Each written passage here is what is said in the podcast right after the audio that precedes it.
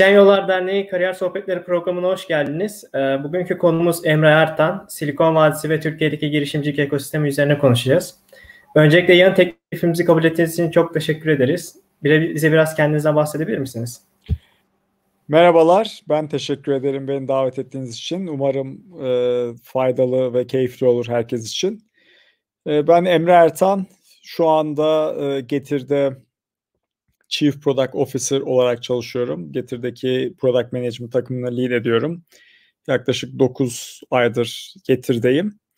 Öncesinde 9 sene kadar e, Silikon Vadisi'ndeydim.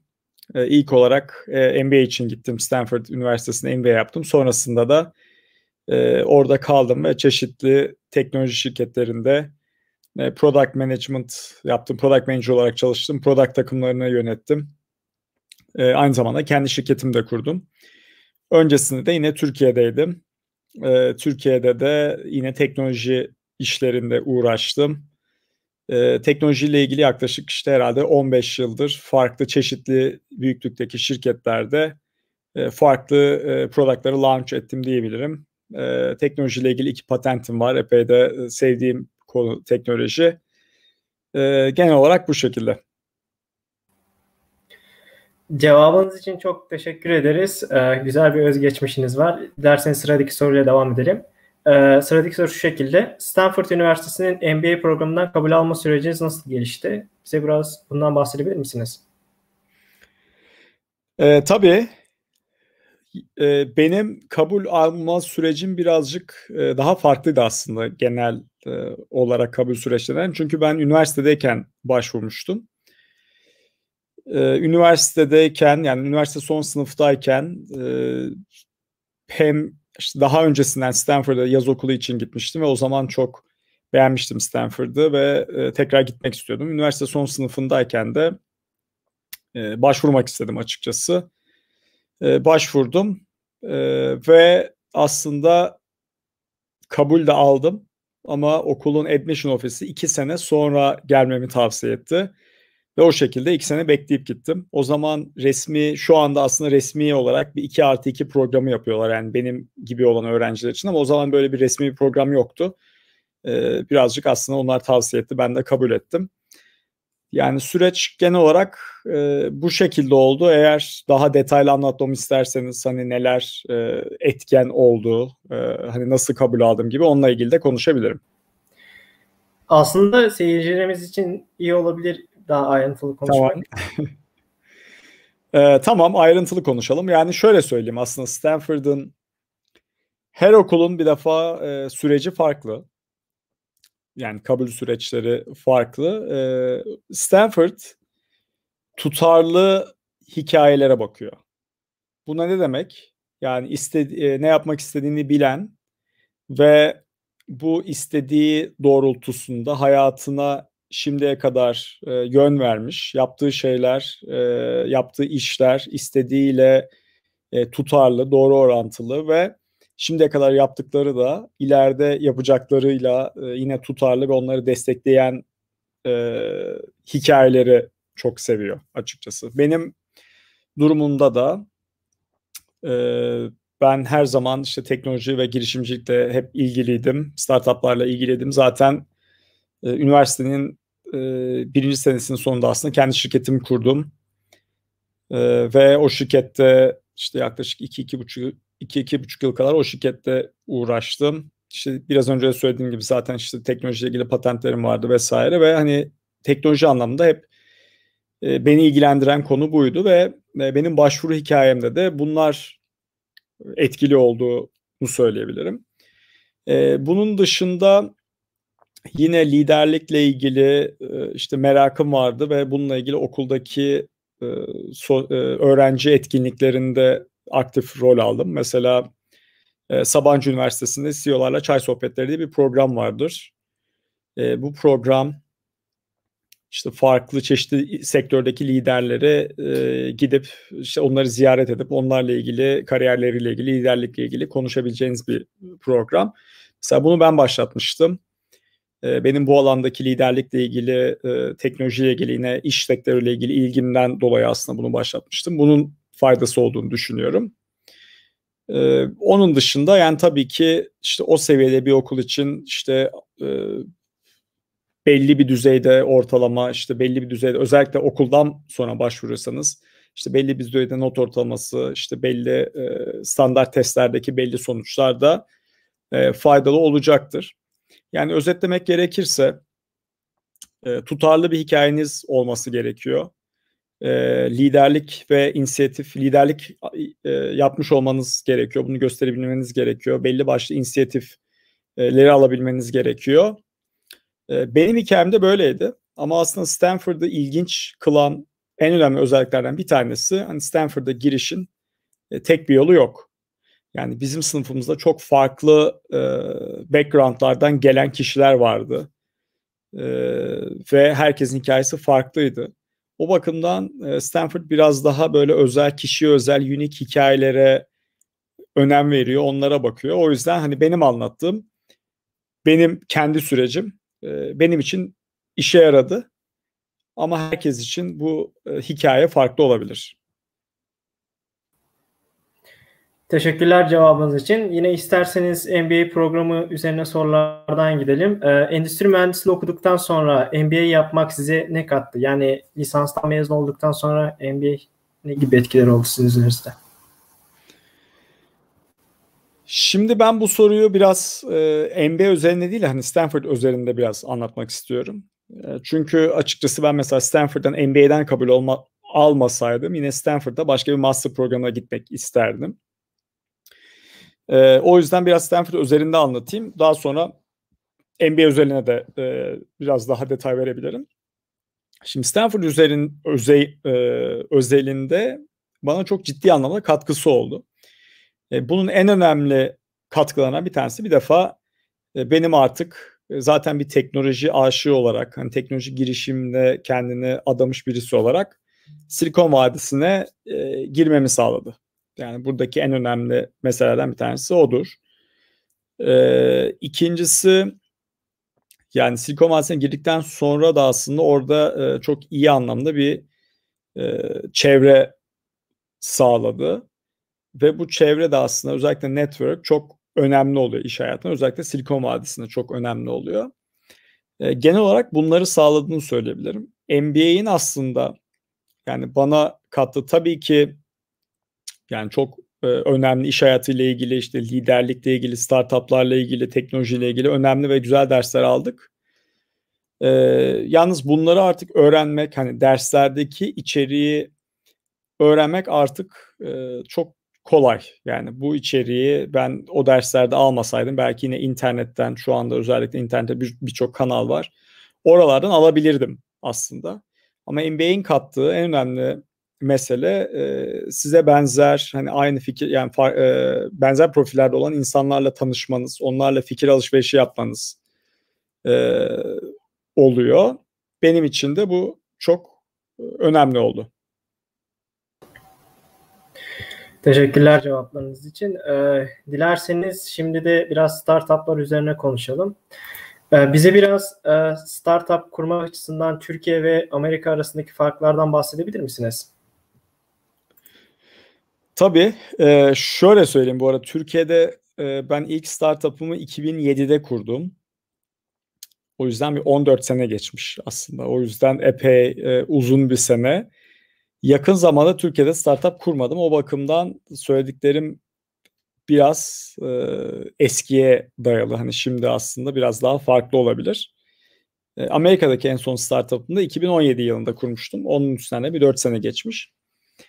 E, bunu başından söylemiş olayım. Şimdi karşılaştırmaya e, gelin birazcık. Şimdi benim gördüğüm Türkiye ve Silikon Vadisi arasındaki e, temel farklardan bir tanesi e, bir defa rekabet. Yani Silikon Vadisi'nde çok ciddi anlamda bir rekabet var ve fikirlerin aslında çok da önemli olmadığını gördüğünüz bir ortam var. Çünkü fikirler tamam hani iyi bir fikir bulabilirsiniz ama e, bilin ki hani o fikir e, sadece size ait olmuyor ve birçok kişi aslında aynı benzer bir fikir ya da bazen de aynı fikir de olabiliyor. Ve en önemli mesele aslında bu fikri iyi bir şekilde execute edebilmek. Yani aslında fikir işin belki de sadece yüzde beşi. Ee, bu biraz da rekabetten kaynaklanıyor yani çünkü çok fazla kişi var. Ee, sizin gibi işte yine en iyi okullarda okumuş, en iyi şirketlerde çalışmış, e, en ilginç zor problemleri çözmüş ve bu kadar hazırlıktan sonra tekrar kendi şirketini başlatmak isteyen çok kişi var. Bu da ciddi bir rekabet sağlıyor. Silikon Vadisi'nde biraz böyle. Ee, Türkiye'de tabii Silikon Vadisi'ne kıyasla rekabet daha az. Bir yandan e, Silikon Vadisi'nde hani bu kadar rekabet var ama bir yandan da pazar çok büyük. E, bu büyük olmasından dolayı özellikle işte winner takes all gibi bir iş yapıyorsanız yani network efekti olan işler yapıyorsanız gerçekten başarılı olursanız çok ciddi büyüklükte bir başarıya sahip oluyorsunuz. E, ama winner takes all gibi bir iş yapmıyorsanız hani pazar o kadar büyük ki e, birden fazla oyuncuya e, yer oluyor. Şimdi Türkiye'ye baktığımız zaman en azından benim gördüğüm kadarıyla kar, karşılaştırdığım zaman hani rekabet e, Silikon Vadisi kadar hırçın ve e, sert değil. E, ama bir yandan da pazar Silikon Vadisi'ne göre e, biraz daha küçük. E, ama bu da anlamlı işler yapmayacağınız anlamına gelmiyor. E, mesela işte Getir örneğinde olduğu gibi mesela Getir Türkiye'den kurulmuş bir şirket. Türkiye'de çok başarılı oldu ve şu anda artık dünyaya yayılıyor işte İngiltere'ye yayıldı. Bundan sonraki süreçte Avrupa'ya yayılacak. Belki de farklı kıtalara da yayılabilir ileride. E, bu aslında güzel bir örnek. Yani Türkiye'de başlayıp e, global e, bir yapıya da dönüşebilirsiniz. Ama başlangıç açısından sadece Türkiye ve Silikon Vadisi'nin pazarını kıyaslamak gerekirse dediğim gibi biraz önceki e, iki mesele özellikle ilk aklıma gelen iki konuydu. Teşekkürler cevabınız için. Ee, bir sorumuz var chatten gelen. Ya şu şekilde mesela bir startup kurmak istiyorsanız ve globale açılmak istiyorsanız ilk Türkiye pazarına açılıp da sonrasında globale açılmak mı daha mantıklı yoksa direkt globale açılmak mı daha sizi ileri atar?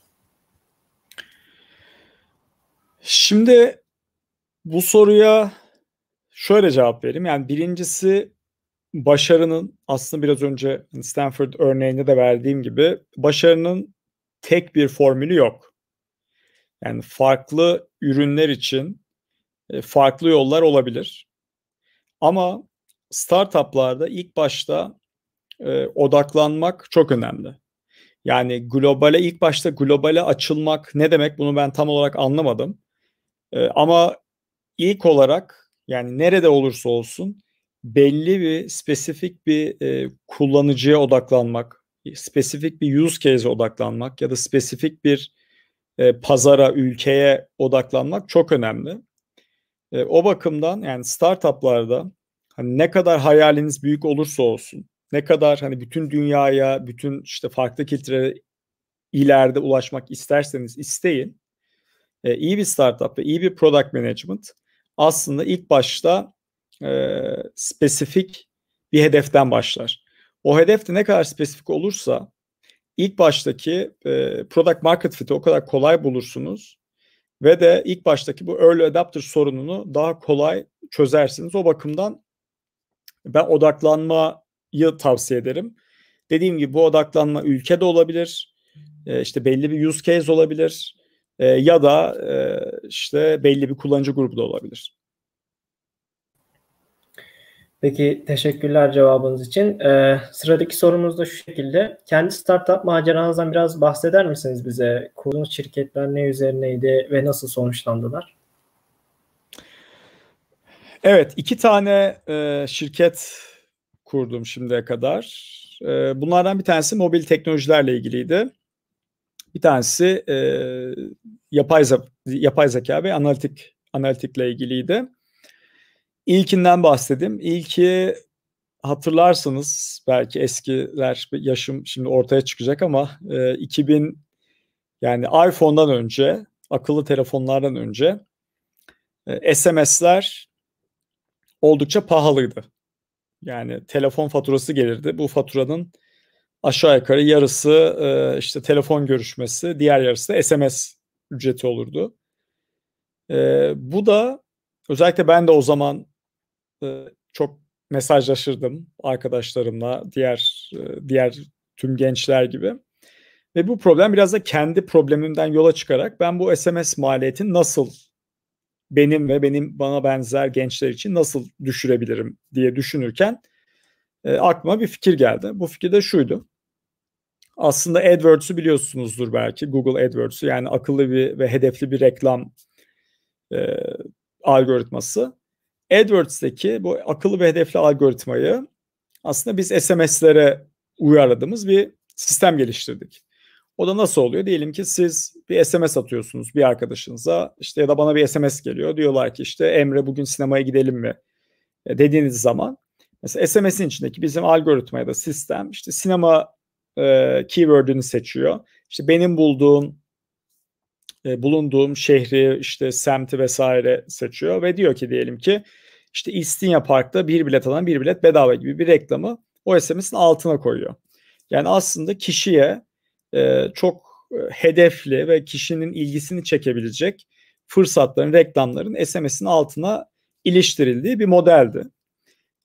Bunun tabii kullanıcıya faydası bu şekilde olduğu zaman SMS'e kesinlikle para ödemiyordu. E, markalara faydası da e, çok daha hedefli e, reklamlar yapabiliyorlardı. Aslında ilk ilk işim buydu. Bu ilk başta iyi bir ilgi gördü.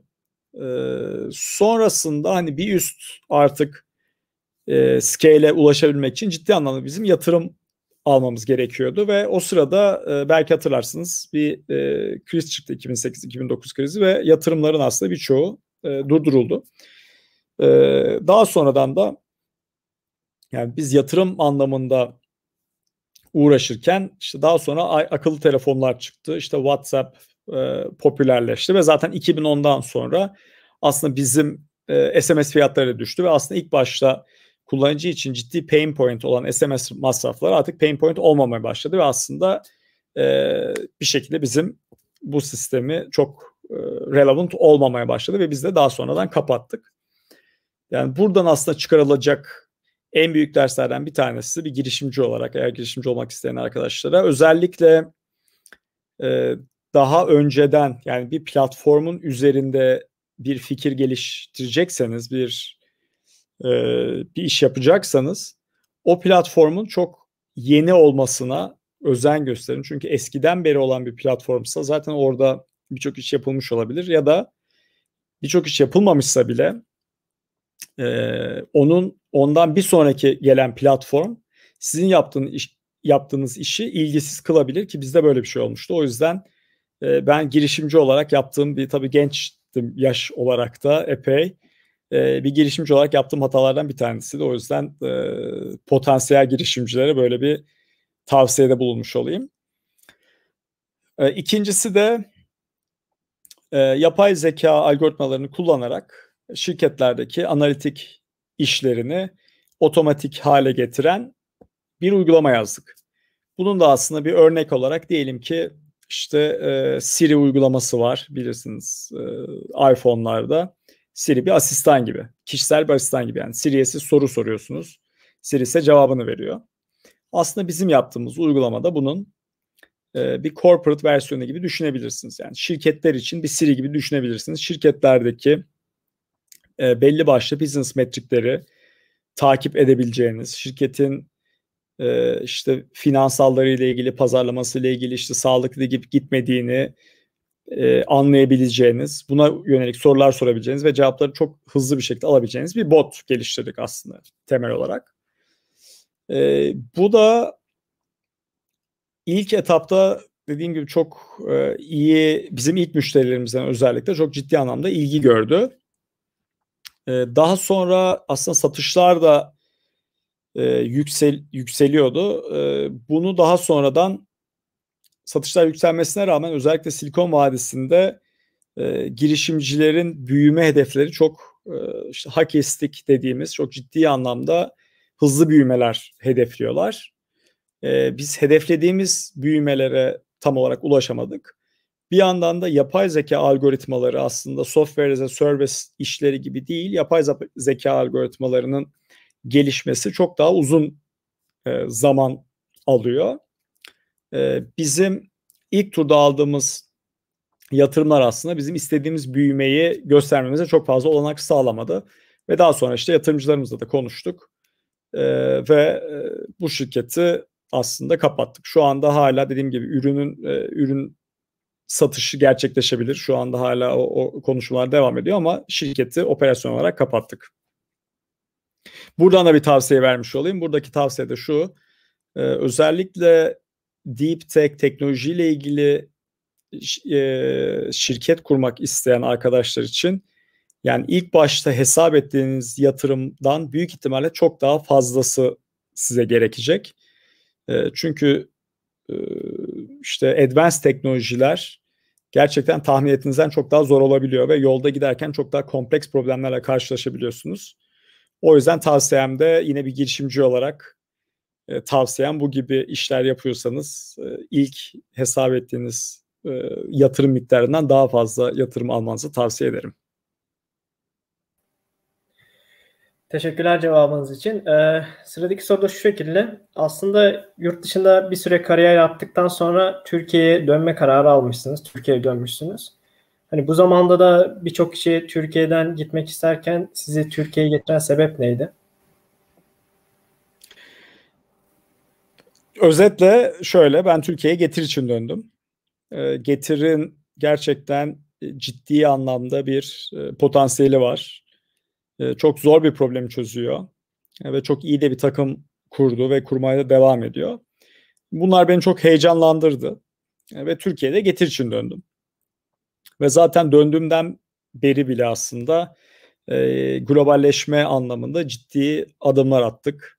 İşte biliyorsunuz İngiltere'ye açıldık. Şu anda Avrupa'ya e, açılacağız ve daha sonra belki de başka ülkelere, başka kıtalara açılma e, potansiyelimiz var.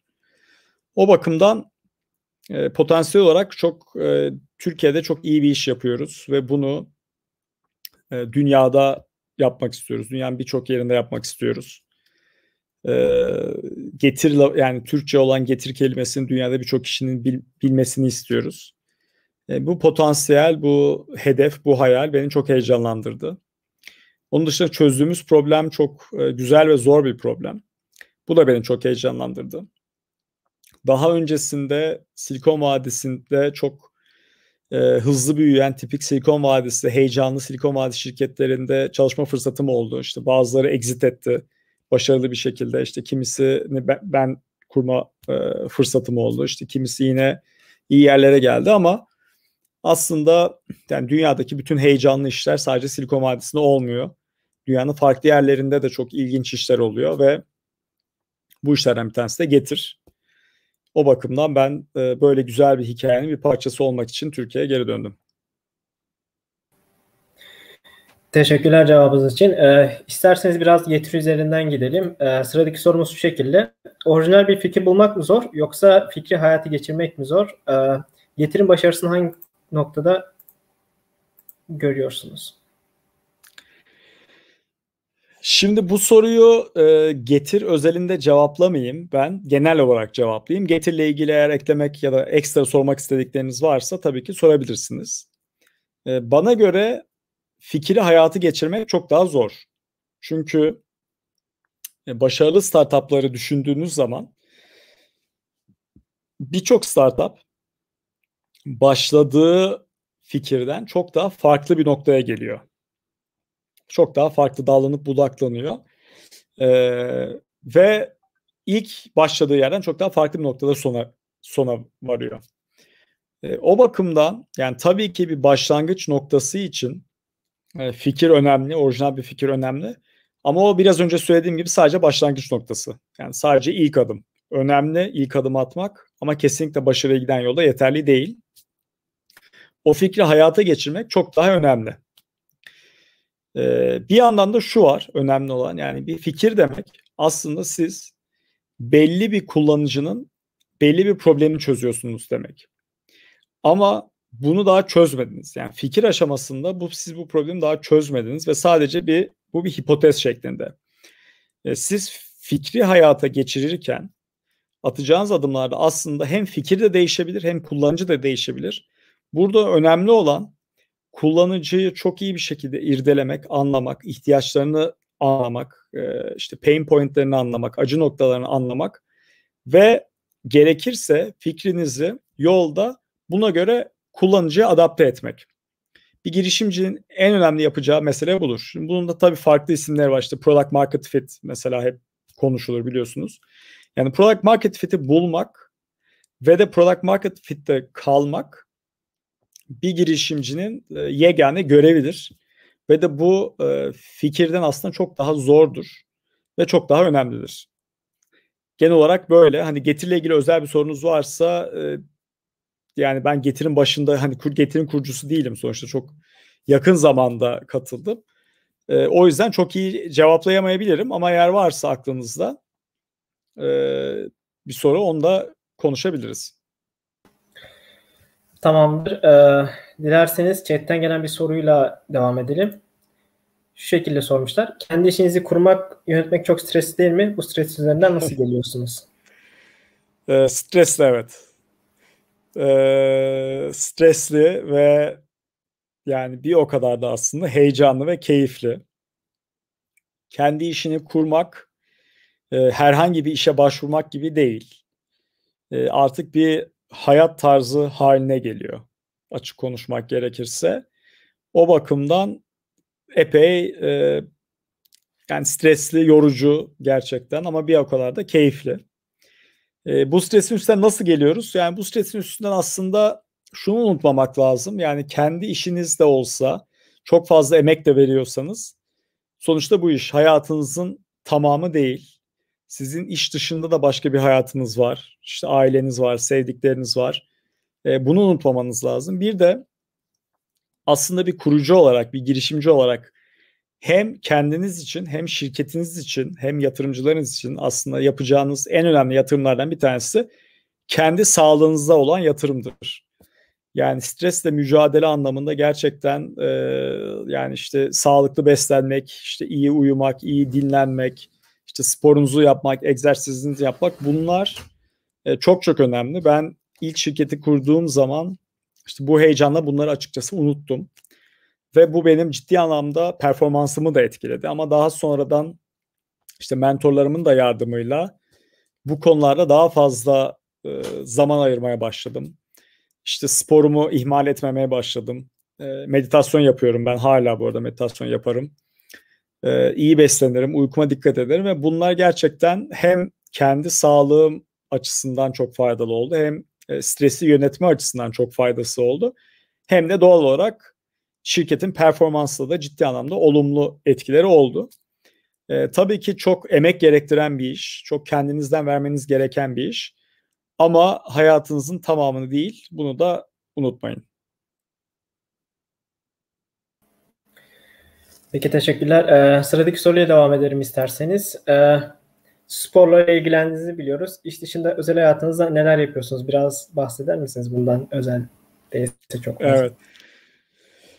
Ee, evet, su sporlarıyla çok ilgiliyim. Ben bir, tam bir deniz aşığıyım diyebilirim. Ee, Kaliforniya'dayken dalga sörfü yapıyordum. Her hafta e, giderdim. Çok da severdim. Tutkuyla yaptığım bir iş. E, Türkiye'de de spotlar bulmaya çalışıyorum ama tabii ki Kaliforniya'daki gibi değil. E, onun dışında Türkiye'de yine kitesurf yapıyorum. E, bir ara yelken yarışlarına katıldım. Katılıyordum hala ara ara da katılmak istiyorum aslında. E, şu anda biraz da pandemiden dolayı işte yarışlarda olmuyor zaten. Tekrar dönmek istiyorum. E, yani su sporları dışında özellikle bugünlerde pandemi döneminde yine işte kitap okumayı ben çok severim. E, Kindle'ım var. Her yere e, benimle gelir Kindle. Yani sürekli olarak yanımdadır. İşte oraya bir sürü kitaplar e, yüklerim. Yani dediğim gibi temel olarak e, kitap okumak, işte farklı fikirlere, farklı hikayelere ekspoze olmayı çok seviyorum. Onun dışında da spor olarak da işte su sporlarını biraz önce sen de söylediğin gibi su, su sporlarını çok seviyorum. Genel olarak bunları söyleyebilirim. Bir de iş ve özel hayat dengenizi nasıl sağlıyorsunuz e, diye bir soru var. Onu da devam edeyim. Evet hani bu bazen her zaman kolay olmuyor. Çünkü çok heyecanlı bir iş yapıyorsunuz ve sürekli olarak e, yapmak istiyorsunuz. E, ama bu bir maraton, bu bir sprint değil. Yani bu işi sevdiğiniz bir işi uzun zaman yapmak istiyorsanız bir şekilde iş ve özel hayatınızı dengelemeniz gerekiyor. E, bunu da aslında birazcık yolda giderken e, öğreniyoruz. Yani ben de her zaman çok iyi dengelediğimi söyleyemem. Bazen kendimi işe kaptırdığım oluyor. İşin heyecanıyla ve e, işte işin rüyalarıma girdiği oluyor ya da onunla ilgili bir problemle uyandığım oluyor. E, bunlar tabii ara ara normal ama bunun da maraton olduğunu farkındayım. Hani bir şekilde e, sağlıklı ve uzun vadede yapacağım şekilde dengelemeye çalışıyorum. Cevabınız için teşekkürler. E, chatten gelen bir soruyla devam edelim isterseniz. Kurumsal hayat ve startup çalışma hayatı arasında ne gibi farklılıklar var? Siz hangisinde daha heyecanlı hissediyorsunuz kendinizi ve hani daha motive çalışıyorsunuz? Ee, şimdi şöyle söyleyeyim. Yani kurumsal hayat yani ben aslında uzun zamandır kurumsal hayatta çalışmadım. O bakımdan hep zaten startuplara çalıştım ve e, yani getiri de bir bakıma startup gibi görüyorum zaten. Yani hala çok hızlı şu anda işte e, epey işte 2000 kişiye yaklaştık çalışanlarımız hani epey büyüdük. Ama bir yandan da hala e, o startup ruhunu koruyor. Ama ben şöyle bir ayrım yapayım. Yani kurumsal mı startup mı değil de hızlı büyüyen ya da hızlı büyümeyen şirket ayrımı yapayım. Yani hızlı ve zaten startup'ın aslında ana teması hızlı değişmesi ve hızlı büyümesi. Aslında startup'ı ilginç yapan budur. Çünkü zaten bir startup eğer hızlı değişmiyorsa, hızlı büyümüyorsa e, zaten ya yukarı gidiyor ya aşağı gidiyor. Yani hani bunun ortası yok startuplarda. E, hızlı büyüyen şirketlerde e, gerçekten ciddi anlamda fırsatlar oluyor. Yani çünkü e, siz çok daha fazla karar vermeniz gerekiyor. Ortam koşulları çok daha hızlı değişiyor. E, bu kadar her şey değişirken e, sizin de kendiniz adapte olmanız gerekiyor. E, sorumluluklarınız değişiyor vesaire ve o bakımdan hızlı büyüyen şirketlerde kişisel tecrübe anlamında çok daha fazla şey katıyorsunuz kendinize e, hızlı yükselme şansınız oluyor. Çünkü dediğim gibi fırsatlar çok fazla oluyor. Daha fazla öğreniyorsunuz ve çok daha heyecanlı oluyor. Tabii her şey bu kadar hızlı değişirken e, stresi de oluyor. Onu da söylemiş olalım ama bence çok keyifli ve heyecanlı. E, hızlı büyümeyen şirket ben herhalde şimdiye kadar e, çok da hızlı büyümeyen tek şirket büyük ihtimalle daha ilk çalıştığım şirkettir. Bir telekom alanında bir şirkette çalışmıştım. İkisinin arasındaki farkı öyle söyleyebilirim. Yani o yüzden start startup mı kurumsal mı gibi değil de e, durağan şirket ya da hızlı büyüyen şirket gibi düşünebiliriz. Ve kesinlikle hızlı büyüyen şirketlerde çok daha heyecan, hareket, öğrenme e, şansı, işte kariyer fırsatları oluyor. E, örnek vermek gerekirse dediğim gibi hani ben kendi startup'ımda çalıştım ama Getir'de de şu anda aynı dinamizmi hatta daha fazlasını görüyorum. O yüzden yine aynı heyecanla motivasyonla çalışıyorum. Teşekkürler cevabınız için. Ee, sıradaki sorumuz da şu şekilde. Türkiye'de bir startup kurmak isteyen gençlere veya girişimcilere ne gibi tavsiyelerde bulunursunuz? Türkiye'de startup ekosistemini geliştirmek ve Getir gibi daha fazla unicorn şirketin çıkmasını sağlamak için gerekli şeyler sizce nelerdir? Şimdi buradaki en önemli tavsiyem şu olur. Ee, özellikle girişimcilerin gerçekten çözmek istediği problemi iyi belirleyip e, bu problemin de hangi kullanıcıya yönelik olduğunu iyi bilmesi gerekiyor.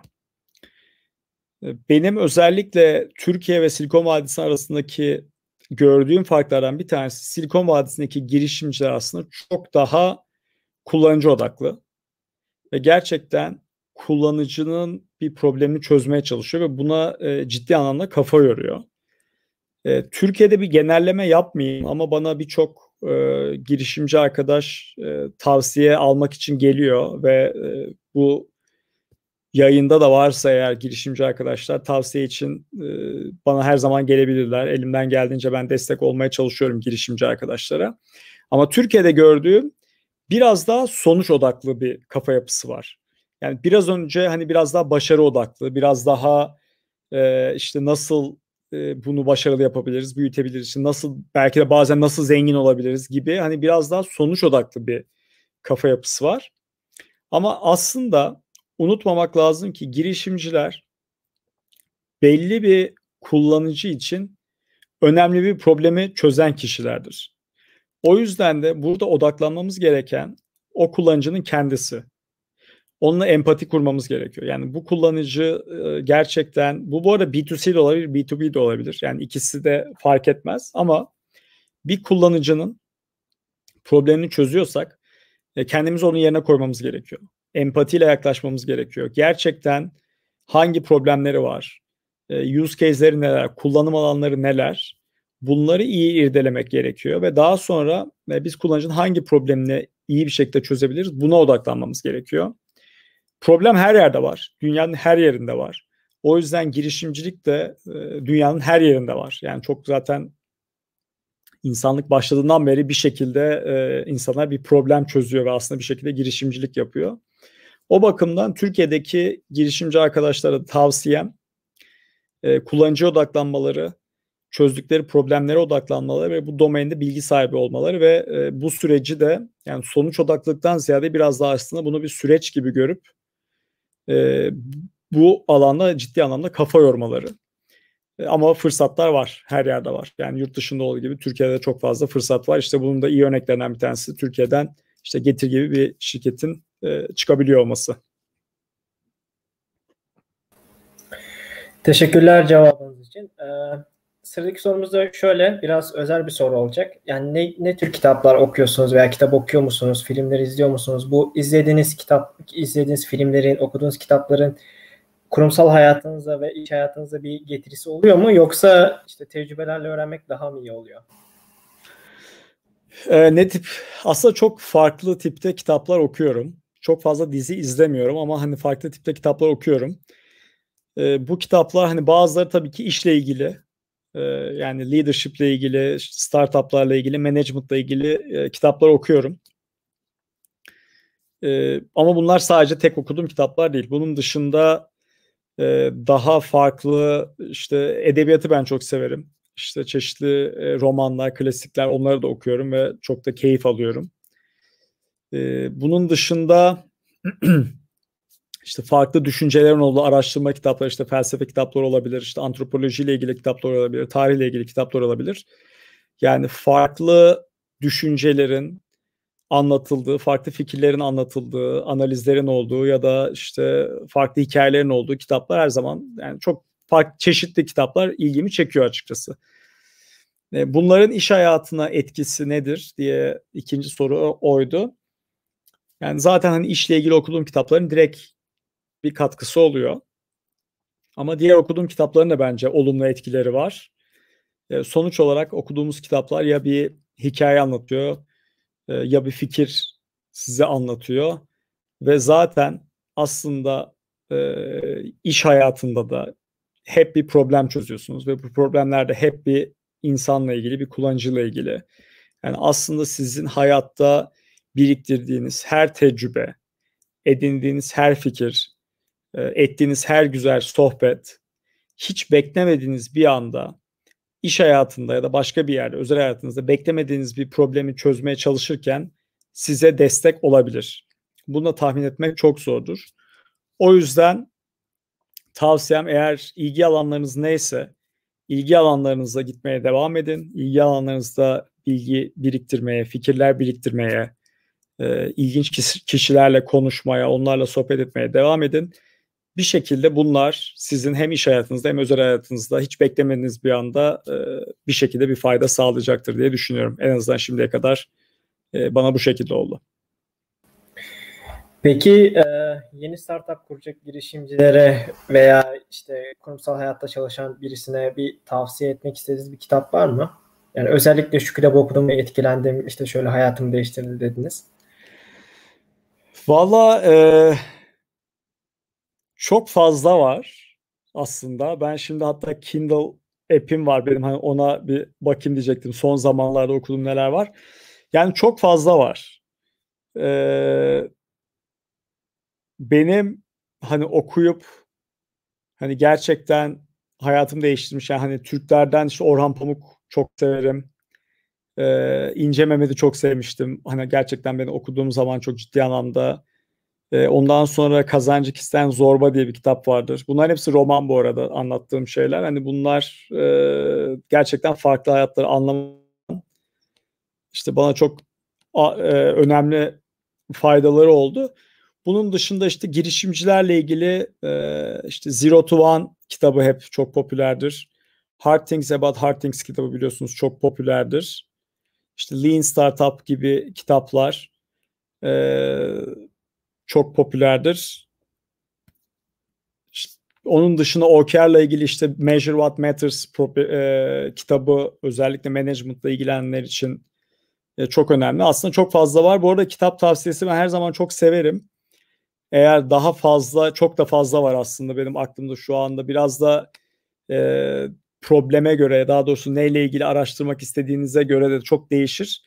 O yüzden daha fazla konuşmak isteyenler varsa özellikle kitaplarla ilgili, kitap tavsiyesiyle ilgili bana yine LinkedIn'den ya da işte e-mailden ulaşabilirler. Onlara biraz daha detaylı bir liste paylaşabilirim.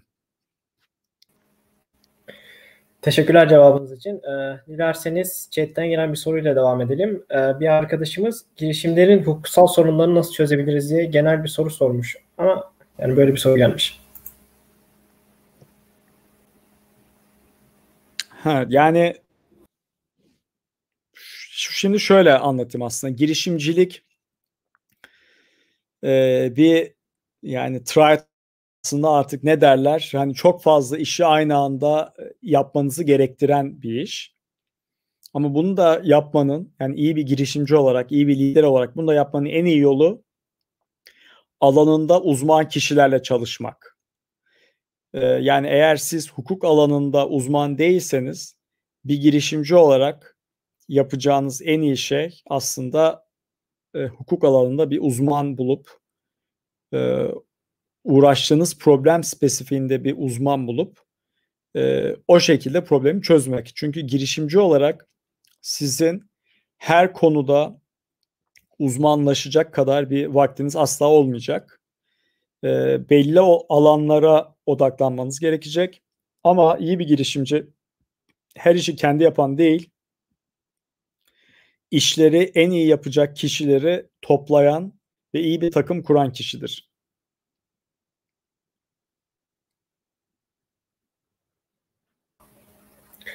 Ee, teşekkürler cevabınız için. Yine chatten gelen bir soruyla devam edelim.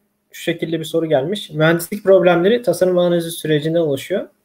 Analiz süreçleri büyük ölçüde otomatize edebiliyor. Fakat e, peki tasarım sürecine geldiğimizde otomasyon gerektiren bir sistemin piyasa değeri ne olabilir? Soruyu e, biraz anlamaya çalışıyorum. Peki tasarım süreci için otomasyon getiren bir sistemin piyasa değeri ne olabilir? Yani bunu tahmin etmek çok zor tabii. Şu an hani piya hani hiç işi bilmeden ya da herhangi bir şey bilmeden hani bir piyasa değerini e, bilmek çok zor. E, buradaki o yüzden genel bir cevap buna veremiyorum maalesef. Ama buradaki mesele yani hani bir şekilde girişiminizin değerini bulmak istiyorsanız şuna bakmanız gerekiyor. Yani belli bir problemi çözüyorsunuz bu problem daha önce nasıl çözülüyordu ve bu ne kadar büyük bir problem ve siz bu problemi daha önceki çözüm yönteminden ne kadar iyi çözüyorsunuz. Aslında bunlara bakmanız gerekiyor ve bu üç soruya göre de e, işte şirketin aslında aşağı yukarı bir değeri ortaya çıkıyor. Teşekkürler cevabınız için. Ee, yine bir izleyicimizden gelen bir soru var. Biraz Getir'le ilgili. Getir'in İzmir Getir İzmir'in içerisine gelecek mi? İşte Urla'ya gelse iyi olur diyorlar.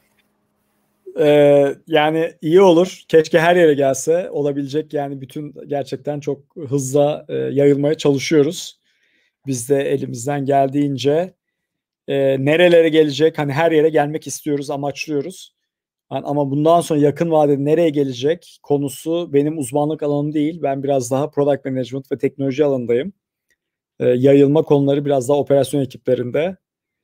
E, o yüzden detaylı bir cevap veremiyorum ama şunu söyleyebilirim. Evet biz de e, getir kullanıcısı olan her yere gitmek isteriz. Teşekkürler cevabınız için. Ee, bu haftaki yayınımızın yavaş yavaş sonuna doğru yaklaşıyoruz. Son sorularınız varsa sorabiliriz. Şu şekilde devam edebiliriz. Ee, lisede ve üniversite hayatını, lise ve üniversite hayatında olan gençlere ne tavsiyeler verirsiniz? Gelecekleri için, planlı, gelecek planları için. Öncelikle şu çok önemli. Yani lise ve üniversitede olan gençlerin biraz daha kendilerini tanımaya yönelik yatırım yapmaları bence çok önemli. Yani nelerden nelerden keyif alıyorlar? Hangi konulara ilgileri var? Yetenekleri neler? Bunlar çok önemli.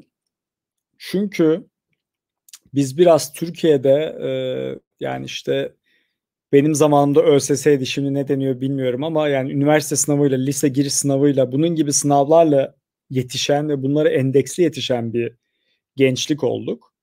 Bu da aslında biraz bize yanlış bir algı verdi. Yani bu algı da şu. Yani hayat bir yarıştır ve sen herkes herkes senin rakibindir ve herkesle birebir yarışırsın. İşte ya onların öndesin ya onların arkasındasın. Aslında bu tam olarak böyle değil. Yani bu herkesin kendi bir hikayesi var. Kendi yapabilecekleri var. Kendi geçmişi biriktirdiği tecrübeler var. Ve bu tecrübeler doğrultusunda aslında herkesten farklı bir iş yapabilir. Biraz önemli olan bu işleri tanımak. Yani önemli olan aslında kendini tanımak, kendi yeteneklerini bilmek, neleri sevdiğini bilmek. Zaten bu alanda yatırım yapabiliyorsanız, bu alanda yatırım yapıyorsanız ve bu alanda kendinizi geliştiriyorsanız zaten başarı da arkasından geliyor. O yüzden benim tavsiyem, gençlere tavsiyem evet çok e, biraz bu standart testler sayesinde çok rekabetçi ortamlarda yetişiyoruz. Ama e, hayat tek bir kulvarı olan yarış değil. Aslında herkesin kendi kulvarı var. E, kendinizi keşfedip, yeteneklerinizi keşfedip, sevdiğiniz alanları keşfedip e, siz dünyaya neler verebilirsiniz? Hangi alanlarda destek olabilirsiniz? Kime nasıl bir faydanız olabilir? Bu sorulara odaklanmak bence çok iyi olacaktır. E, biraz daha sakin bir kafayla e, benim tavsiyem bu olur. Teşekkürler cevabınız için. Ee, son dakikada bir chatten bir soru gelmiş. Şu şekilde soru. Ee, Silikon Vadisi'ne sadece teknoloji alanından mı girebiliriz yoksa diğer sektörlerden de Silikon Vadisi'ne startup kurabilir miyiz diye bir soru gelmiş. Ee, yani diğer sektörlerde olabilir tabii. Farklı sektörler e, silik e, şeyde yani Silikon Vadisi'nde farklı sektörlerde de işler yapılıyor. Ee, bir yandan da şu var aslında hani teknoloji bir artık sektör değil teknoloji artık bir e, leverage ya da bir platform aslında. Yani siz tarımla ilgileniyorsanız yine bir tarım şirketi kurarsınız ama teknolojiyi kullanarak çok daha verimli olabilirsiniz. Ya da siz işte bir moda şirketi kurabilirsiniz ama teknolojiyi kullanarak çok daha verimli olabilirsiniz. O bakımdan yani ben artık teknoloji bir sektör gibi görmüyorum. Teknoloji bir platformdur ya da bir leverage'dır sizin bir şekilde teknolojiyi kullanmanız yaptığınız işlerdeki verimliliği arttıracaktır. Teknolojinin zaten temel amacı budur. Ama e, teknolojiyi çok farklı sektörlerde kullanabilirsiniz. Yani bu inşaat olabilir, işte dediğim gibi tarım olabilir, denizcilik olabilir, moda olabilir, herhangi bir finans olabilir. Yani herhangi bir sektör olabilir. E, buradaki mesele teknolojiden e, biraz içinde olmak, onu iyi bir şekilde kullanmak başarı şansınızı arttıracaktır. Teşekkürler cevabınız için. Ee, bu haftalık yayınımızın sonuna geldik. Ee, Kesişen Yollar Derneği'ne abone olmayı, kanalımızı takip etmeyi unutmayın. Görüşmek üzere, sağlıcakla kalın. Teşekkürler arkadaşlar. Görüşmek üzere, hoşçakalın. Görüşürüz.